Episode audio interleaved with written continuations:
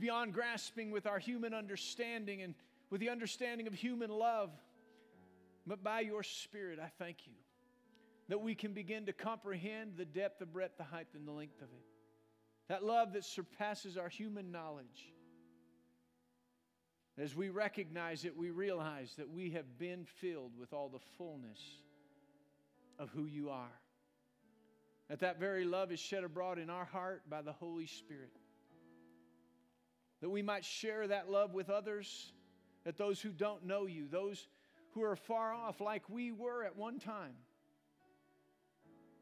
hear of your love. Embrace it, experience the new birth, and begin to fall in love with you after they realize they can love you because you first love them, you loved us. We're so thankful for that love for us. We're so thankful, Jesus, that you paid the price of your own precious blood to redeem us unto God, that we might be brought into right relationship and fellowship with you. Thank you that you didn't leave us here without help and without hope, but you sent the Holy Spirit of God, not just to be with us, but to live within us, to empower us, to lead us, to guide us, to teach us, to anoint us, that we might minister to the sick, the bound, the oppressed, that we might declare that the debt has been paid to those who feel under the labor of the works that they've done or not done, that we can declare redemption. So we thank you, Holy Spirit, for leading us, guiding us, and teaching us. I thank you that you come into every home, just as we said. I believe that miracle working power is present in every home. Healing power is present. I thank you that you connect our hearts with that.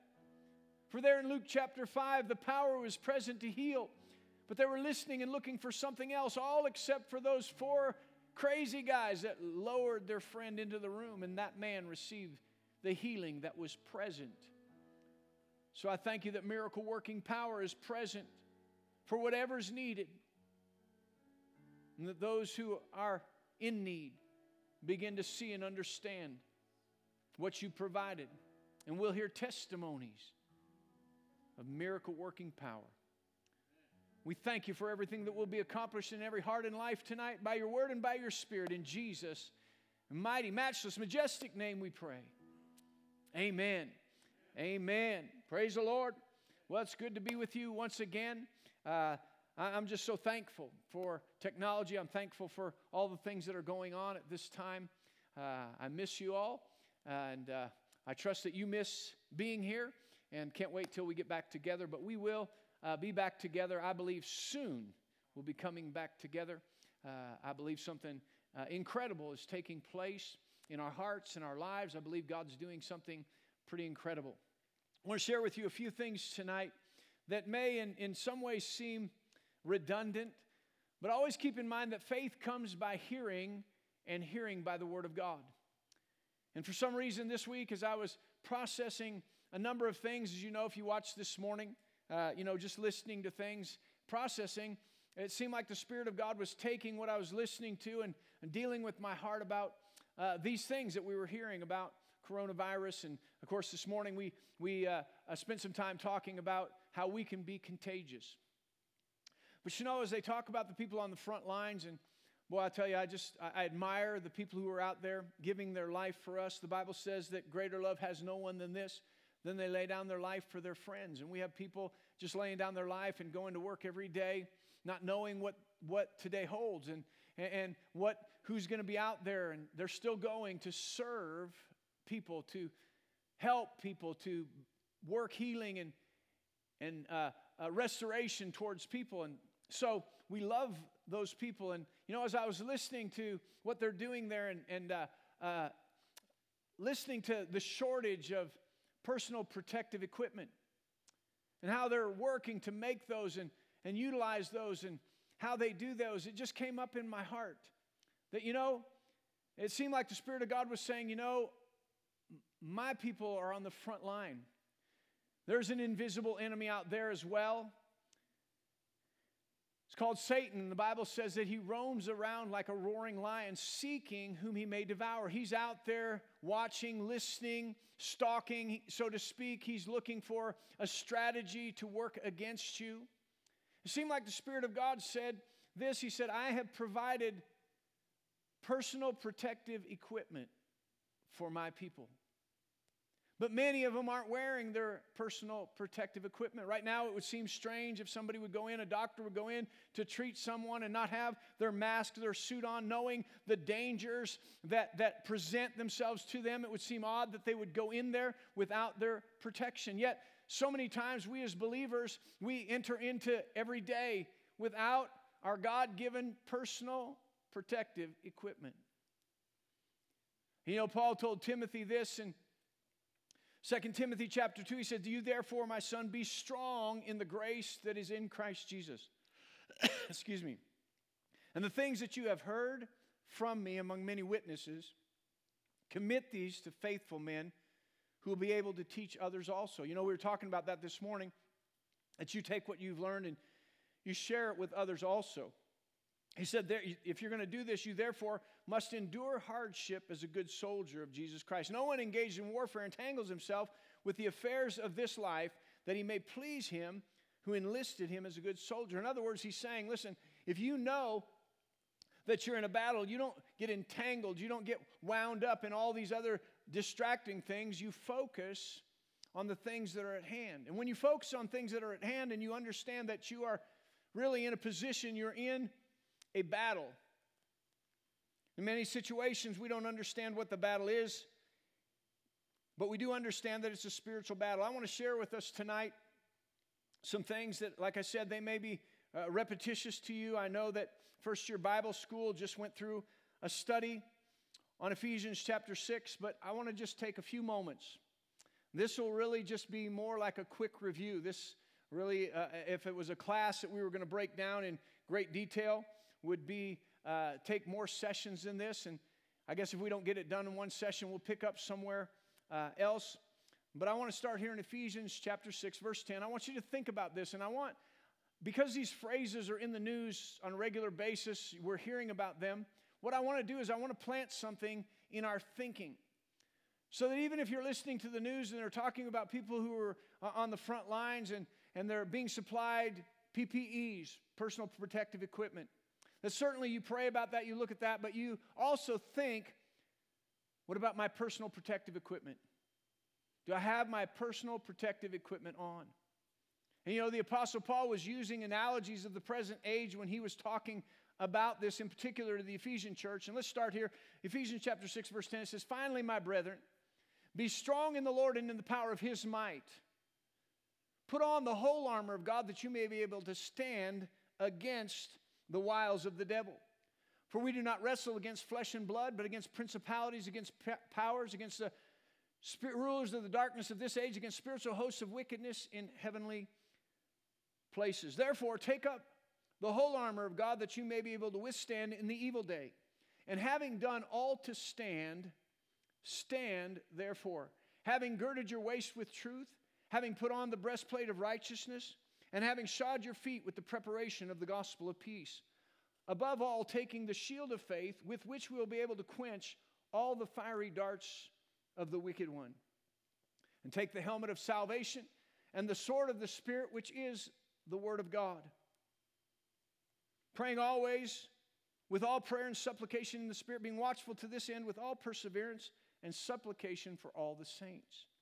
I like the fact that he ends there with prayer, and we talk about people being on the, the front lines. We want to be on the front lines.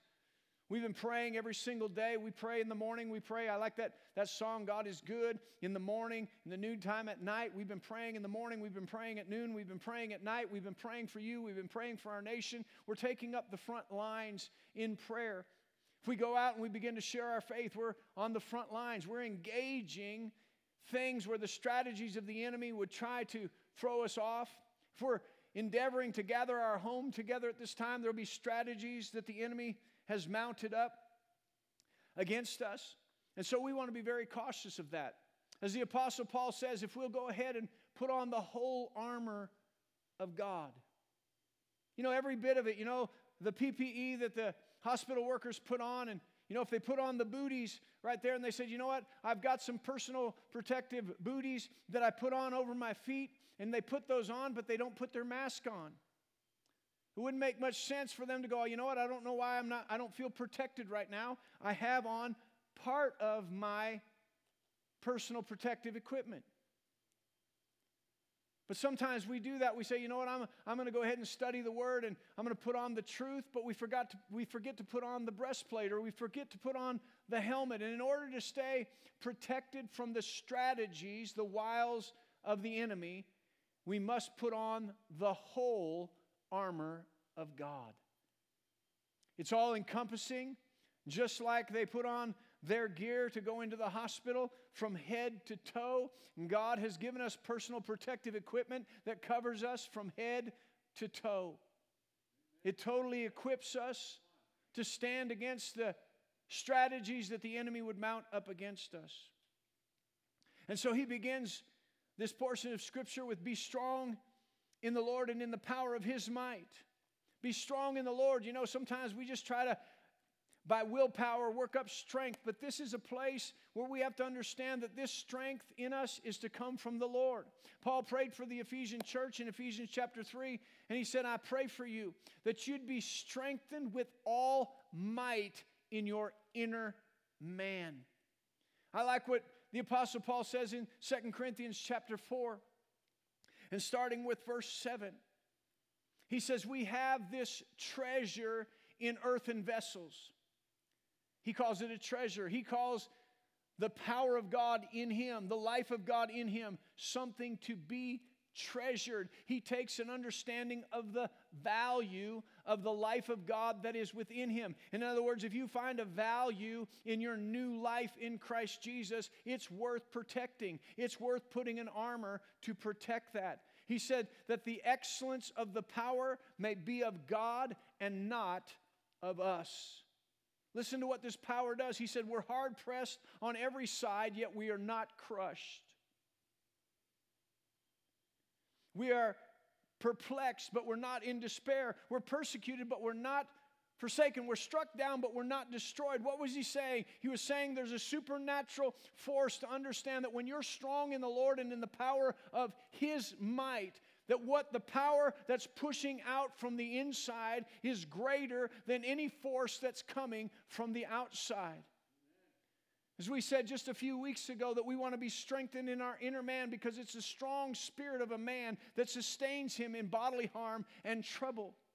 Even now, we want to understand that the power of God to be strong in our spirit man, that there's more coming from the inside than the outside. First John says this that greater is he that is in you than he that is in the world.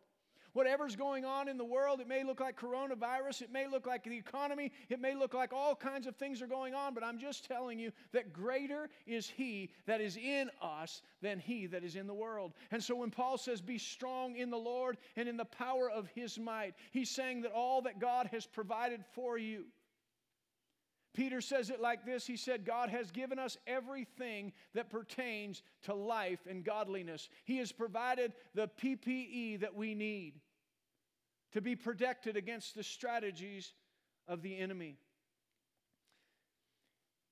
He says, Be strong in the Lord and in the power of his might. He says that we must know our adversary. He said, We don't wrestle against flesh and blood. When we hear news from different places, when we have different struggles, you know, we've gone in, I've seen a number of people just, you hear reports and they, they're not used to being at home with their kids. And they're like, wow, this is just, this is something new and the tension that comes from it. But you know, the tension that comes from it, trying to divide you, trying to create anger uh, uh, uh, and, and anxiety there, it's not coming from your kids. It may look like it, but it's not. We're not wrestling against flesh and blood. It's not your husband, it's not your wife. You may say, Oh, you don't know my husband and you don't know my wife. It's them. But listen, God says right here there's a strategy of the enemy to work on your marriage, to work on your family. There's a strategy to get into your head about the things that are going on. And God has said, clothe yourself and be ready. But why would you be ready? Because you understand that I am not wrestling against flesh and blood, but against principalities, against powers, against the rulers of the darkness of this age, against spiritual hosts of wickedness in heavenly places. And the good news about that we've shared just in, in times past, the good news about that is once you locate your enemy, then you go back to what Paul said just chapters before that Jesus, the power that raised Jesus from the dead, that miracle working power, also raised him, but it also raised him and seated him in a place of authority far above all principality, all power, all might, all dominion, every name that is named. And then he goes on in chapter 2 to say that he raised us up and seated us in heavenly places with him, which means what? We've been seated far above those principalities, power, might, and dominion. So he says, once we realize that we're strong in the Lord, our strength comes from that inward man, that strengthening of the Spirit of, our, of God in our inner man. When we realize that our adversary is not the people or the situations around us, but the enemy, and we have authority over him, then we begin to understand we can handle this. God has given us what we need to stand against whatever strategy that he would mount against us. And so he gives us the understanding of what we have. And so he starts off with the very first of our personal protective equipment. And he says that you're going to have to gird yourself with the belt of truth. The belt of truth. You know, there's many facts being put out there. There's many statistics being brought to us on a daily basis. But all the things that we hear, all the facts that we hear, we need to begin to bring out and bring through the truth of God's word. Psalms 119, verse 60 says this it says, The entirety of your word is truth and every one of your righteous judgments endures forever. The entirety of His Word is truth. You may say it doesn't look like this is happening right now, but when we look at it and we understand the truth of God's Word, that He is our shield, our buckler, our rock, our fortress, it's in Him that we put our trust. No sickness or plague will come near our dwelling place. And we begin to look at that and say, listen, these things are out there, but I have a covenant with God. I am dwelling with God in the secret place. I'm dwelling under the shadow of His wings. This cannot come near me. You say, wait a minute, it seems to be getting pretty close. It seems to be across town, but we begin to filter that through the truth of who we are in Jesus Christ. John, the 17th chapter.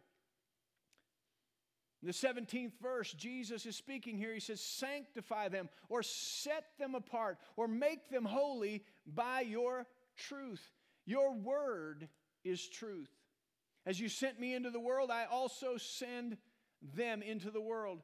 For their sakes, I sanctify myself, that they also may be sanctified by the truth. So there's something in relying upon the truth that sets us apart. There's something when people look at you and you say, Listen, I'm, I'm taking in the facts. I'm not just sticking my head in the sand, but I'm taking that and I'm allowing the truth of God to penetrate, the truth of God to reveal things to me so that I can be on the truth. Not just what others are saying, not just what's being presented, but set my life on the truth of what God has said about me. John, the eighth chapter, the 32nd verse says, And you shall know the truth, and the truth will make you free. It's a good time to dig into what God is saying about our situation, what He's saying about our time, and what He has said about us. For His word is truth. And here Paul says we need to put on this protective equipment. Why? Why is the truth such a, a piece of armor? Why is the truth such a, a, a protective piece of a garment that we are supposed to put on. Because Jesus said that the devil is a liar and he's the father of it. He knows how to lie. He knows how to deceive. He's a master deceiver. In fact, his whole power, the power of darkness, is, to, is really to deceive you, to keep you in the dark. And when he finds out you don't actually know the truth of God's word, he'll begin to move around that. He'll begin to situate himself in a position to begin to deceive you to bring destruction into your life. To deceive you. Sometimes people hear news a, a, news broadcast about facts, and all of a sudden, because they don't know the truth, they're riddled with anxiety and stress about what might happen. But God said, I don't want you ruled by the anxiety and stress that something that is not even true, something that is not even going to take place in your life, would worry you, would stress you out day after day, would cause you to alter your life when it's not even true. The belt of truth is so incredibly important for us to put on that we might stay walking in the truth, that our life might be governed by the truth of God's word and not just a report that comes from day to day. The news is ever changing. I don't know if you have noticed that or not. But especially the last six weeks, every single day, we get a different report about something different, the changes that take place, the changes that will need to take place. So the news that you're hearing, even the facts that they present to you sometimes change as they learn more. But thank God, the Word of God remains forever and ever and ever. His Word is forever settled in heaven. And so the next place, and you have to understand this, that all of these pieces of this personal protective equipment, it overlaps one another.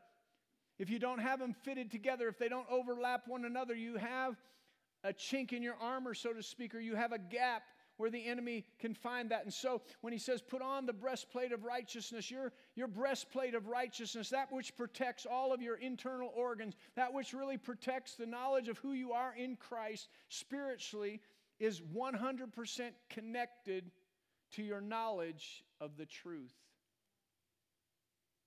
And so he says, put on this breastplate of righteousness. And that breastplate of righteousness really is this understanding that I am in a right relationship with God.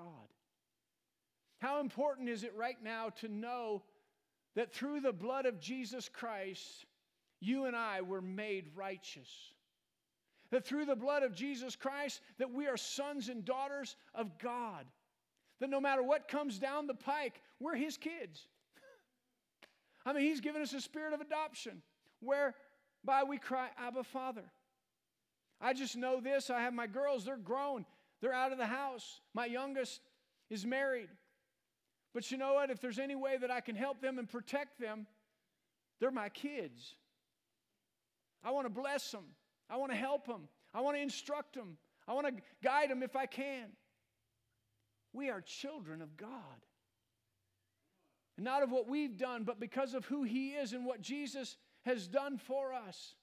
We've been made the righteousness of God in Christ Jesus. Second Corinthians chapter 5 verse 21 says that that he who knew no sin became sin for us that we might become the righteousness of God in Christ Jesus. Listen to this. I love the way the New Living Translation brings about some understanding of righteousness. In the, in the New King James, it talks about justification. But here in the New Living Translation of Romans chapter 3, starting verse 21, it really talks about right relationship, which is righteousness. It says, But now God has shown us a way to be right with Him without keeping the requirements of the law. As was promised in the writings of Moses and the prophets long ago, we are made right with God by placing our faith in Jesus Christ. And there is, and this is true for everyone who believes, no matter who we are. For everyone has sinned, we all fall short of God's glorious standard. Yet God, with undeserved kindness, declares that we are righteous. He did this through Christ Jesus when He freed us from the penalty of our sins. For God presented Jesus as the sacrifice for sin. People are made right with God when they believe that Jesus sacrificed His life, shedding His blood. This sacrifice shows that God was being fair when he held back and did not punish those who sinned in times past, for he was looking ahead and including them in what he would do in this present time. God did this to demonstrate his righteousness, for he himself is fair and just, and he declares sinners to be right in His sight when they believe in Jesus. Can we boast then that we have done anything to be accepted by God? No. Because we are acquittal, because our acquittal is not based on obeying the law. It is based on faith. So we are made right with God through faith and not by obeying the law. See, the enemy will come and he will say, Wait a minute, you haven't done good enough. You've made too many mistakes. Listen, this stuff is a big problem for you. And it's time to say, No, I have on the breastplate of righteousness. I'm right with God. I'm his son, I'm his daughter. I've put my trust in Jesus Christ, not in my own strength, my own ability, how I can control the situations around me, but I've come to the foot of the cross and I've allowed Him to pay for my sin and bring me through to a newness of life. And now I have a new life in that I am right with God. My relationship is firm. I know whose I am. And that's what the Apostle Paul said. He said, I know whom I have believed. And I am persuaded that he is able to keep that which I've committed unto him until that day. See, the enemy will come and try to get you confused with who you are and whose you are. But when you put on the breastplate of righteousness as personal protective equipment, guards all those places of your soul and your emotion and your heart, those heart things. And you say, you know what, I've been made right with God. I'm not going to allow you access into my heart through condemnation and doubt and fear because of what I have done in the past, I belong to Him. I belong to Him. The third piece of, piece of personal protective equipment are the shoes of peace.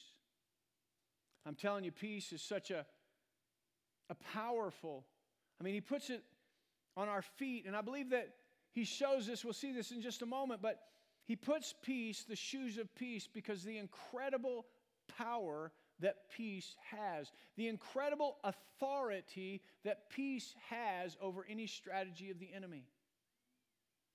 The enemy's always trying to stir stuff up. He's kind of a pot stirrer, right? He'll take some information, he'll take just a look that somebody gives you, he'll take a, take a little bit of news about something and try to get us all shook up, all stressed out, all worried about stuff. When you realize that peace has so much authority in our life. In the Bible, in the New Testament, comes from two fronts. Romans chapter 5, verse 1, it says, Therefore, being justified by faith, we have peace with God. In other words, that word justified means being made righteous. He said, Therefore, having been made righteous, we know by faith, we know that we have peace with God. That's what we've just been talking about. The truth lets us know that we're righteous. Our righteousness lets us know that we have peace with God. And when we know that we have peace with God, we can have the peace of God. Philippians chapter 4, verse 6 says this Be anxious, take anxiety for nothing. We've said this before God does not want anxiety and stress to govern the decision making of your life or even the course of your life. He didn't just say this to go, Well, I don't know why he's asking me not to be anxious. Does he not understand my life? He totally understands the pressures that come. He totally understands with all the news that is out there that it would be very easy to let anxiety and stress begin to control the outcome of tomorrow and the next day. But he says, Don't do that. Understand that I've given you my word to declare to you who I am, who you are, what I've done for you. That you might know that you are my son and my daughter, that you are made righteous. That you and I now aren't at odds with one another, but we are at peace with one another. And if we're at peace with one another, I want you to live in peace, knowing that. So he said, Be anxious for nothing, but in everything, by prayer, supplication, with thanksgiving, let your requests be made known to God. And the peace of God that passes all understanding will guard your heart and your mind in Christ Jesus. So we know that when we have peace with God, then we become possessors of the peace of God. In Colossians chapter 3 verse 15 Paul said to the Colossian church, "Let the peace of God rule in your heart.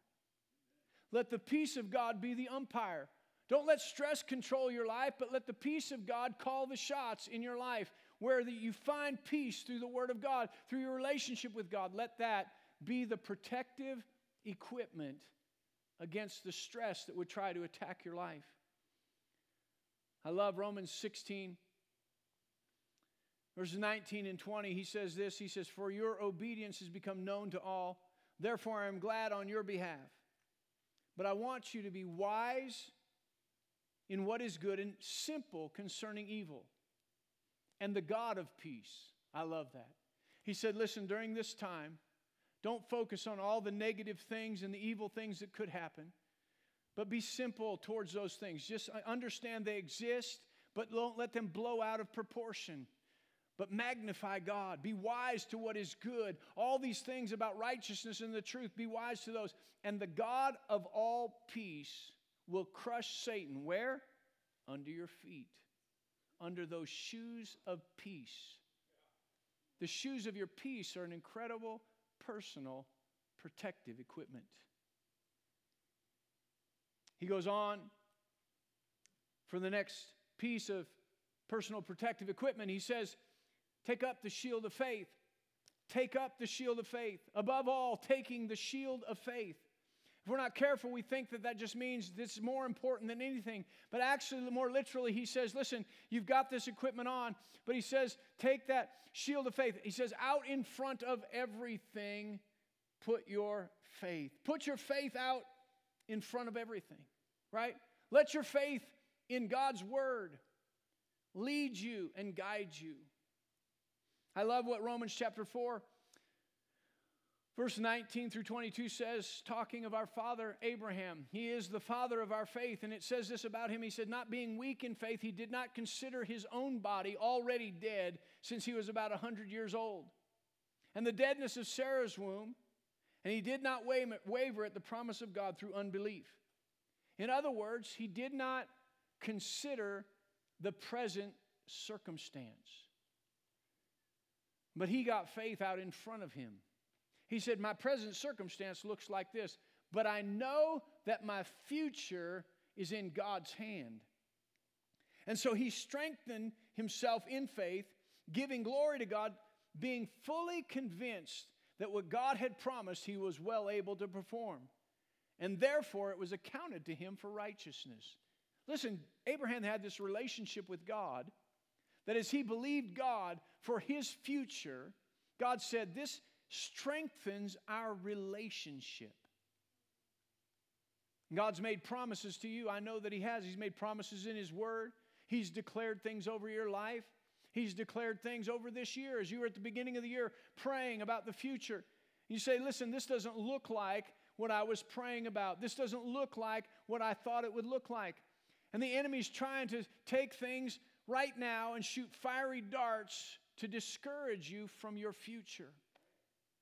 But we take our faith in God and we do just like Abraham and we raise it up like a shield and we say, Listen, I know that the present circumstance doesn't look great, but I know my God. I know what He said in His truth. I have that firmly affixed. I know that I am His son and His daughter. I'm in right relationship with Him. I have peace with my situation. And so I glorify God because God has already declared my future.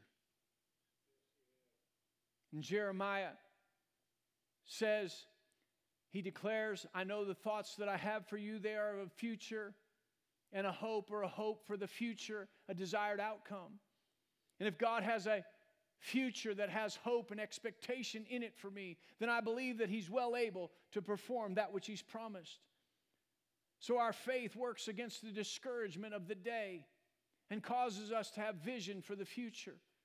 And not only vision for the future, but it quenches every fiery dart of the wicked one. So it has to be out in front. It has to be a declaration that we believe God, that we're convinced that He's able to do for my benefit everything that He says in His Word that He will do. You know, that woman with the issue of blood in Mark, the fifth chapter, she had faith in God. Her present circumstance was that she had no hope of living. But when she heard about Jesus, she started to declare her future. She put up the shield of faith. The fiery darts of the enemy were saying, Listen, you're not getting better, you're getting worse. In fact, you're just going to die soon. But when she heard about Jesus, she made a declaration of faith. She said, You know what? If I can just touch the hem of his garment, which was saying what? He's not here right now. I'm speaking of a time to come that I purpose that I will find him, I will touch the hem of his garment, and I will be made whole. And she pressed out into her future. She put her faith out in front of her. Even when she got into that crowd of distraction and people were bumping and moving and, and trying to get in her way, and, and, and she, she had to say, Listen, I'm putting up that shield of faith. These people, this circumstance will not stop me from getting to my future health. And my future health is in that man, Jesus Christ. She put her faith out there. And when she made contact with Jesus, he stopped. And he looked at her and he said, Your faith, your faith has made you whole. That shield of faith is so important to protect what God has declared about your future and keep you in position for that right now. That you don't begin to doubt your future because of the present circumstance, but you declare what God has said about your future and you hold fast to it. All right, I need to keep moving here. Can't tell if y'all are with me or not, but my cameramen are with me. I know that. He goes on to say this put on the helmet of salvation. That helmet of salvation, we know that the enemy will always come to attack your mind. That your mind is the arena of faith. You can say, I know that I'm righteous. I study the word. I, I do my best to stay in peace. I'm believing God. But the enemy, how does he get all those things uh, uh, adjusted wrongly? How does he get you to set down your shield of faith? How does he get you to get anxious about things? He starts getting into your head. Yeah, you might think that you have that, but listen to what happened over there and listen to how this is growing. Listen to how this is spreading. Listen to what's going to happen. Listen, if this keeps going on, how are you ever going to make it? And you start listening to that, it gets into your head.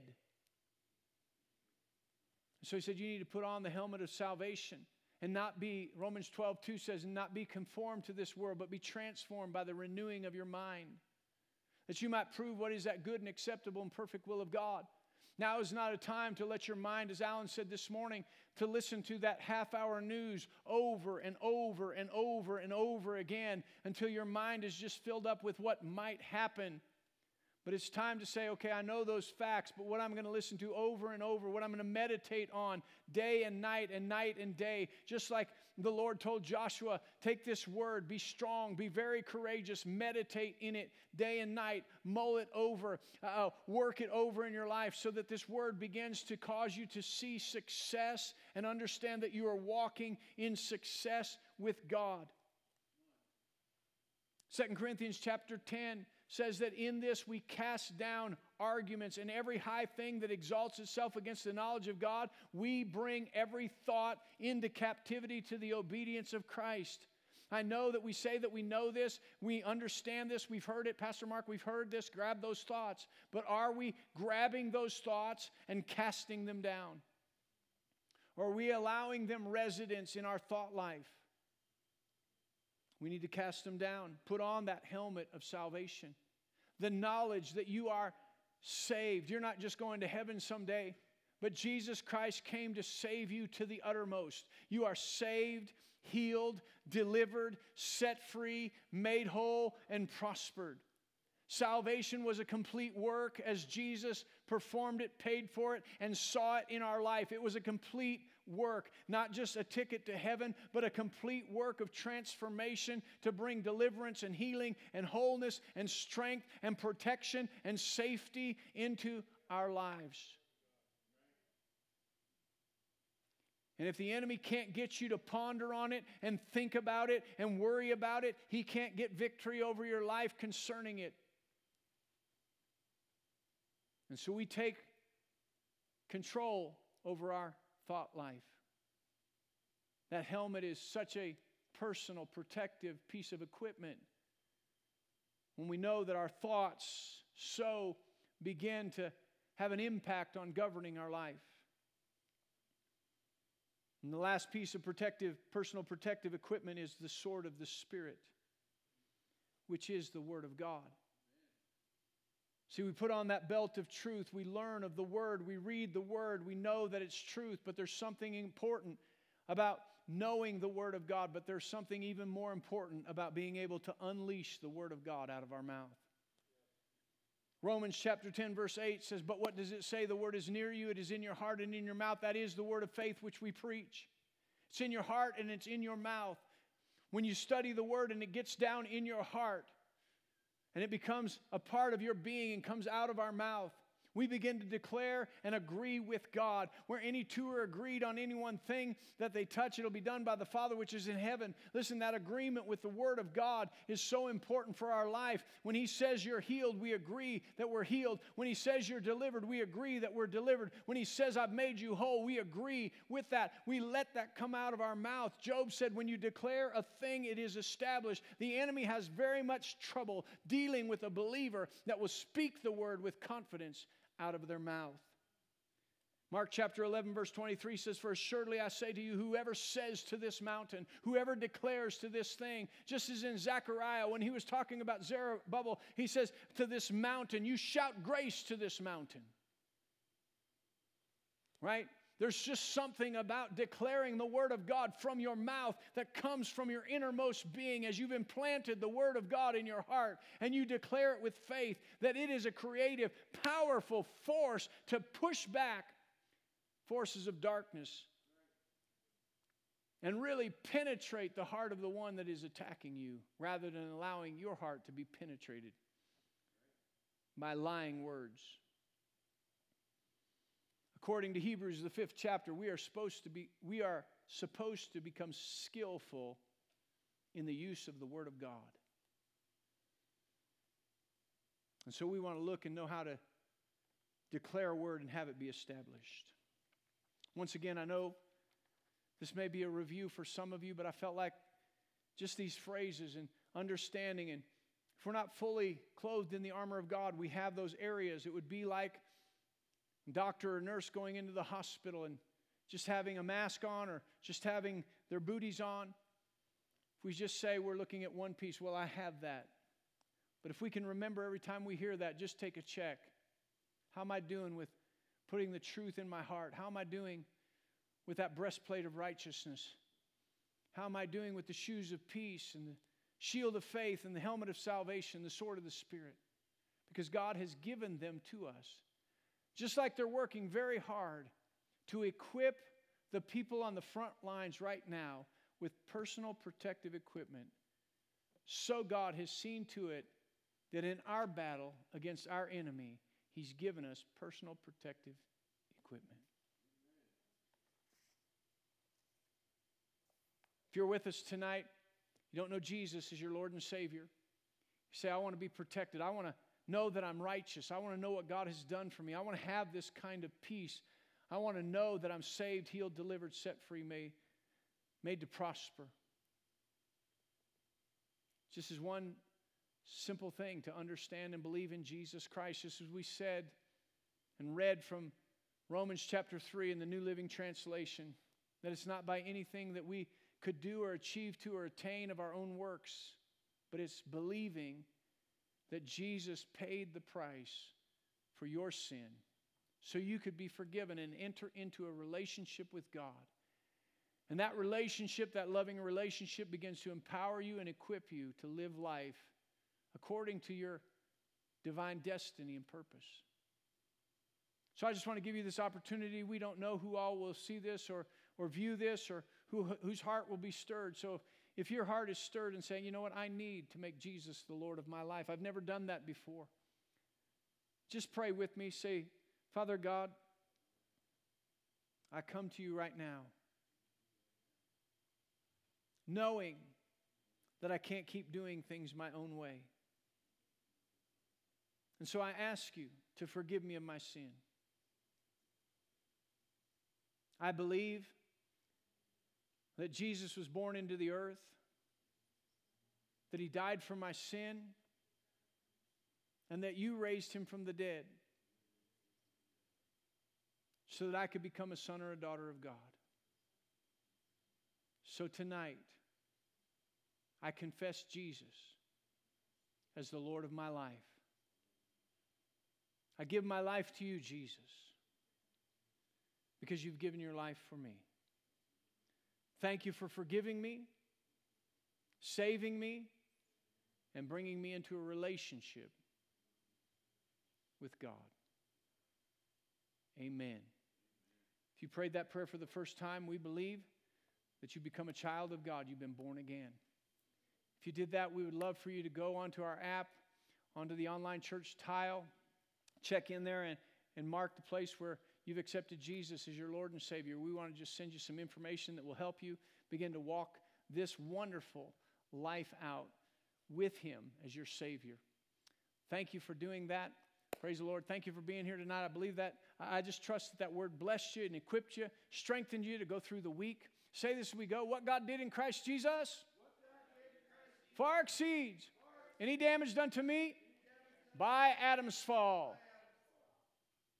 Make it a great week.